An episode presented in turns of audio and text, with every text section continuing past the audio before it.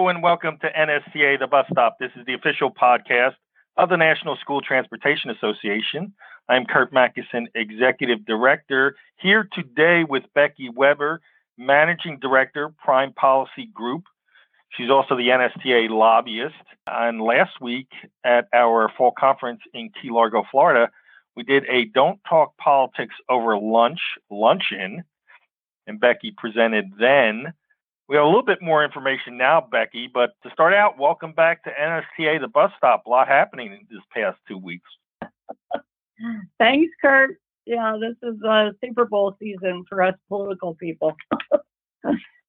well, the way the way this is elongated, it's more like Mardi Gras, right? it's Super Bowl. At least we have a victor on the Super Bowl yeah. Sunday, right? Yeah, Even, it's like endless overtime. endless overtime. Yeah, yeah. So I, I, guess my first question for for you is just to give us initial, you know, status report. You know, we're a week in after election day. You know, as we're taping this, where do things stand? Sure. Well, we do not have a finality on the elections. Uh, we still have 20 House seats that have yet to be called, and we have two Senate seats yet to be called.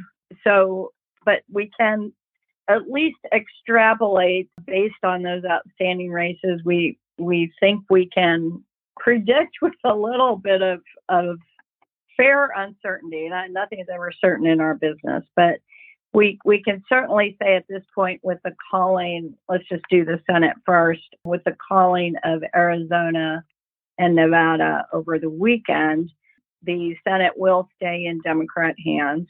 The outstanding races are in Alaska, which is basically a contest between two Republicans. And so that one will be Republican.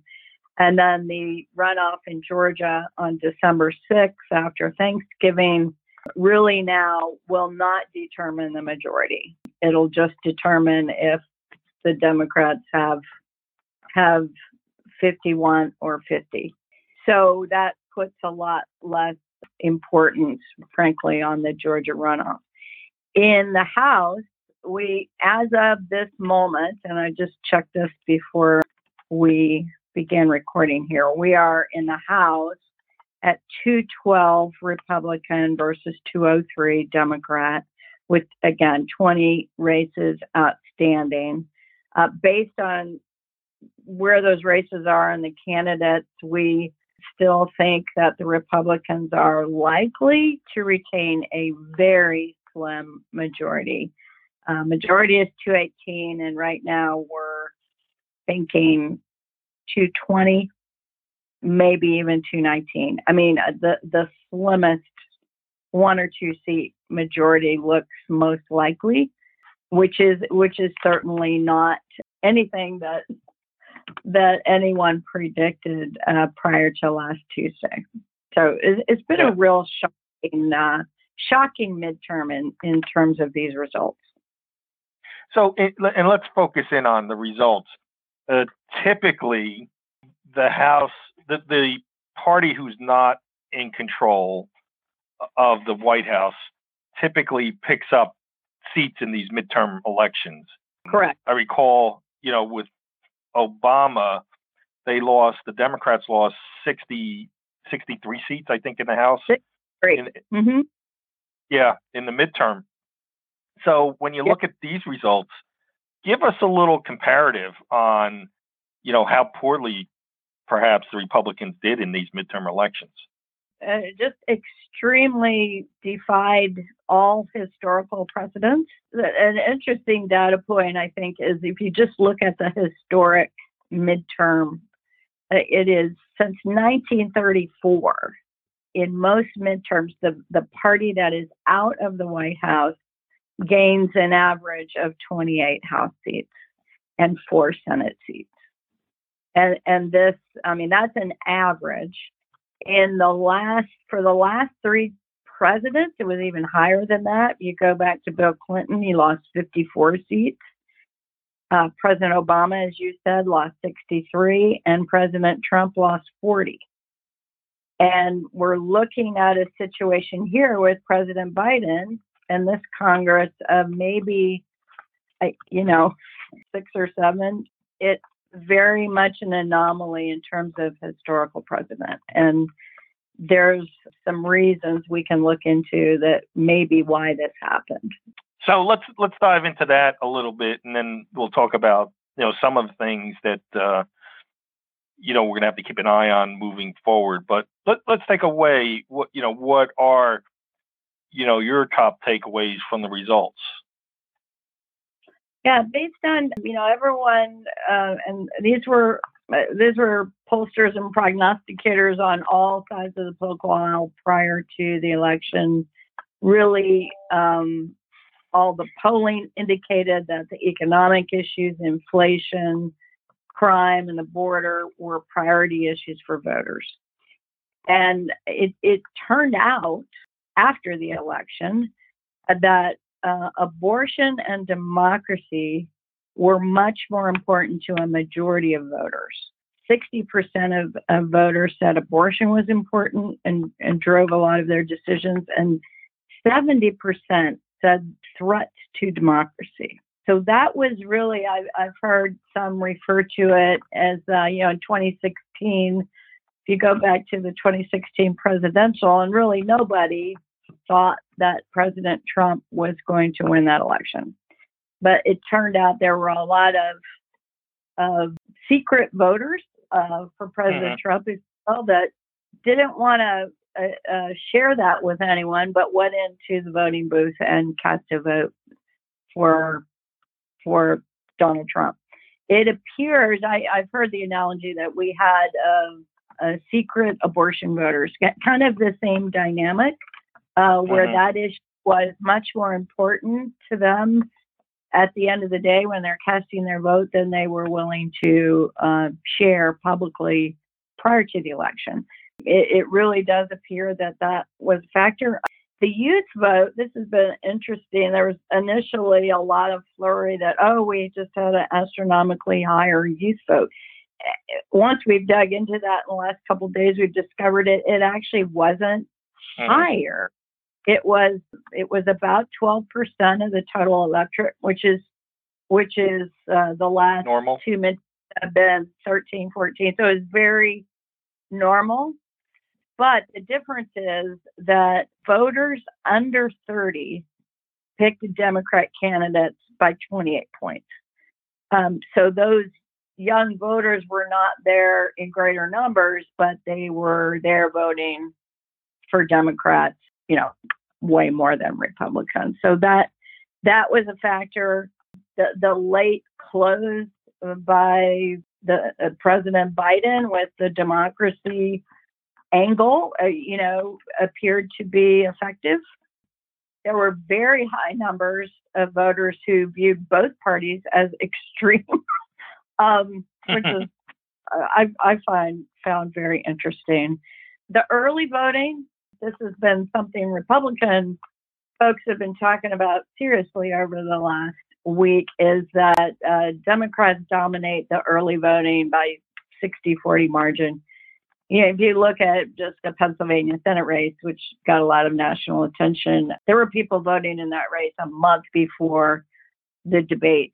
And that Republicans, you know, generally speaking, Republicans don't like early voting. They tend to vote more on election day, whereas Democrats are more comfortable with it. And then, and the need, since early voting is probably here to stay, that Republicans will have to kind of get their act together and get more of their folks out uh, for early voting in the future if if they want to reverse this trend. So then there's also a phenomenon that's occurring again, and that's a Georgia runoff for a Senate seat. Time between Reverend uh, Warnock and uh, Herschel Walker. And I guess maybe we'll start with your thoughts on this whole runoff situation. It happened two times in 2020 because they had a special election for one seat, and then their the regular six-year term with David Perdue and Jon Ossoff was a runoff as well. And most people may not realize this. Um, so the runoff is you have to get 50% plus one to avoid a runoff. David Perdue actually in, in the in the election on election day beat Jon Ossoff by 88,000 votes, but he was just a little less than 3% shy of that 50% mark. But then mm-hmm. in the runoff, he lost to Ossoff, and I guess it's just two candidates at that point, lost to him by, you know, a- around 55,000 votes in the in the runoff. So this time Warnock bested Walker on the election day vote. Is there a chance that the tide can turn for Walker in a runoff? Well, certainly they're going to try. I mean, there was a libertarian candidate that we've got 2%. They are sending, I believe, Senator Rand Paul down there to try to turn those voters, because that person will not be on this December 6th ballot, to Walker. You're seeing Mitch McConnell, the current minority leader, who will remain the minority leader. I just saw that while he withheld contributing and really giving much support to Herschel Walker, he is appearing on a fundraiser for him here in Washington tomorrow night.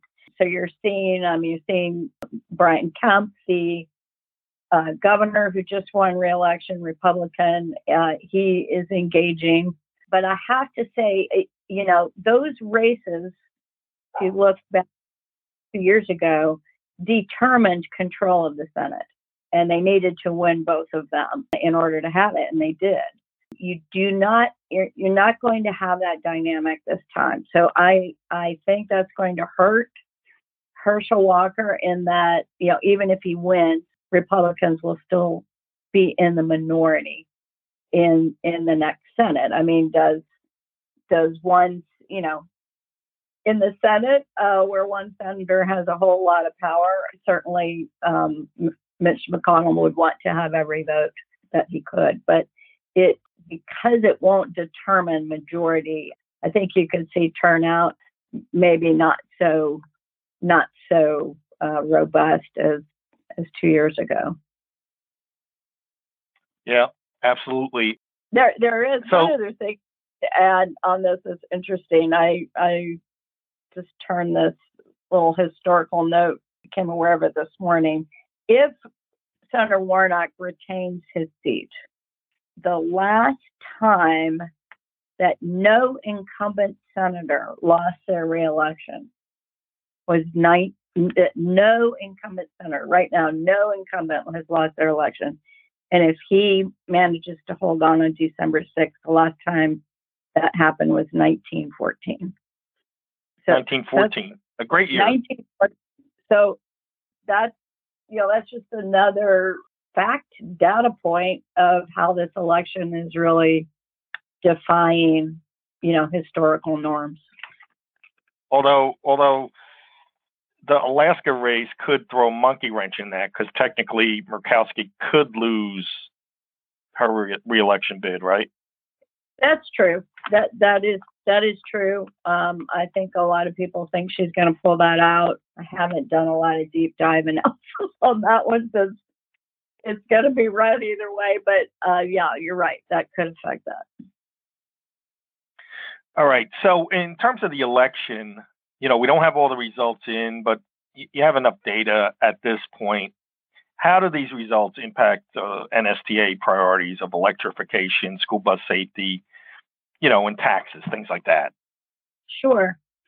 Well, I, I mean, I think um, if if the House indeed uh, goes Republican and the Senate is Democratic, the White House stays Democratic for two more years, I mean, his, again, historically divided government is generally more stable. There is less of an extreme agenda that can pass because you won't be able to get the same thing through both chambers. But the narrow, the narrow majority that it's going to be is, is going to make, you know, holding that majority together is going to be very difficult. I think generally, though, you will see that a Republican House will slow down um, some of the president's initiatives.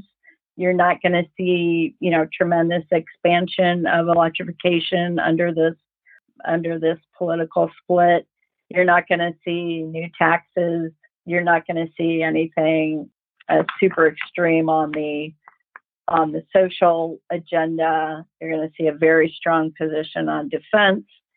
So, it, in general, I think what the, the White House is going to be left with is doing a lot of uh, exercising their administrative and executive authority through executive orders, through the regulatory process, as we've talked about, uh, which I think really we will be spending a lot of this time. You know, they've got two years to to exercise those muscles, and we can either uh, block them or make things really difficult uh, with a opposite party chamber. Uh, we did this a lot in the um, President Obama years uh, when we had split government. So I, I would expect that's where most of uh, a lot of our action is going to be over the next two years is uh, regulations and executive orders being proposed and perhaps needing to go to the Hill to slow or stop them. All right. All very interesting. One last question, Becky, and you know how the cycle is now. You end one election and you're already gearing up for the next one. So, um, and and pretty much, you know, a lot of data to crunch with this one. But we're already now focusing on these remaining House races and the 2024 election for the White House. So, any thoughts on on how these results impact 2024? Sure, we always say the next presidential election starts uh, uh, on November 9th, the day after the election. I, I think this one is no different. Certainly on on the Democrat side, um, uh, you know, President Biden gave a press conference on November 9th and said he intends to run, but it, it will be a you know a family decision that that he'll make sometime early next year. I think given the results, a lot of uh, Democrats think that he will um, continue to, to keep his hat in the ring. But there are others out there on the Democrat side who, who would like to run.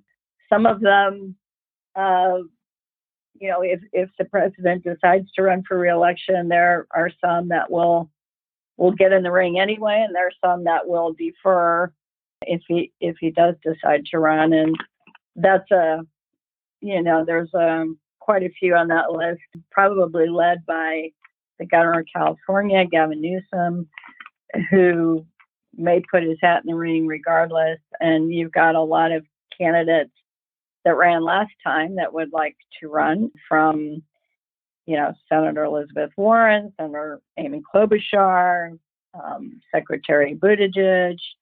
You've also got um, some cabinet secretaries, Gina Raimondo, some other governors, J.B. Pritzker from Illinois, Governor Beshear from Kentucky. I mean, there's a cast, uh, another cast of of quite a few folks who would like to to get into that race. So we'll just really have to see. I think so much will depend on what the president ends up deciding. On the Republican side, we understand former President Trump will announce his reelection bid tomorrow night from Mar-a-Lago.